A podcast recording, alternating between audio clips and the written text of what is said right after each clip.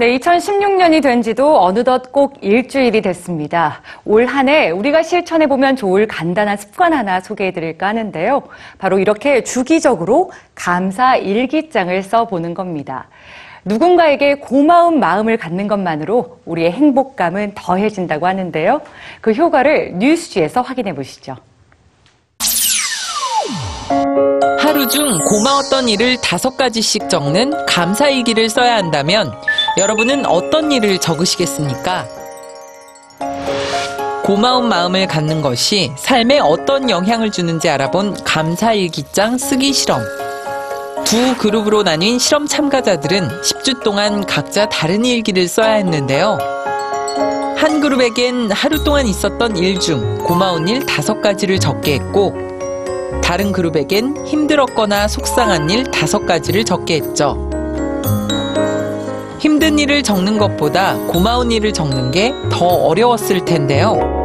덕분에 평소엔 그냥 지나쳤을 일도 고마움의 관점에서 다시 해석해야 했습니다.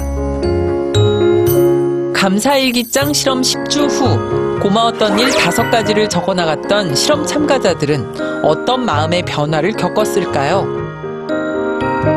실험 전과 비교해 자기 삶에 대한 만족도가 높아졌을 뿐만 아니라 미래에 대해서도 보다 긍정적인 시선을 갖게 되었죠.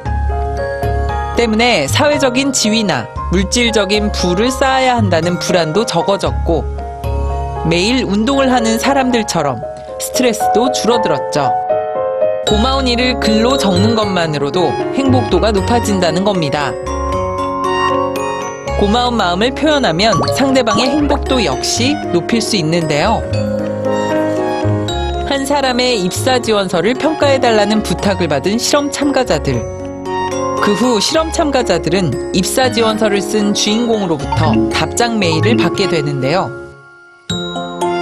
평가를 해줘서 정말 고맙다는 감사 인사가 담긴 답장을 받은 실험 참가자와 평가서를 잘 받았다는 내용이 전부인 답장을 받은 실험 참가자.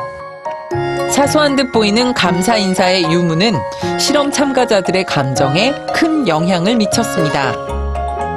자신이 가치 있는 일을 하는 존재라고 느끼는 자기 가치감은 각각 55%와 25%로 큰 차이가 났습니다. 새해엔 나의 행복은 물론 다른 이의 행복을 위해 감사하는 습관을 길러보면 어떨까요?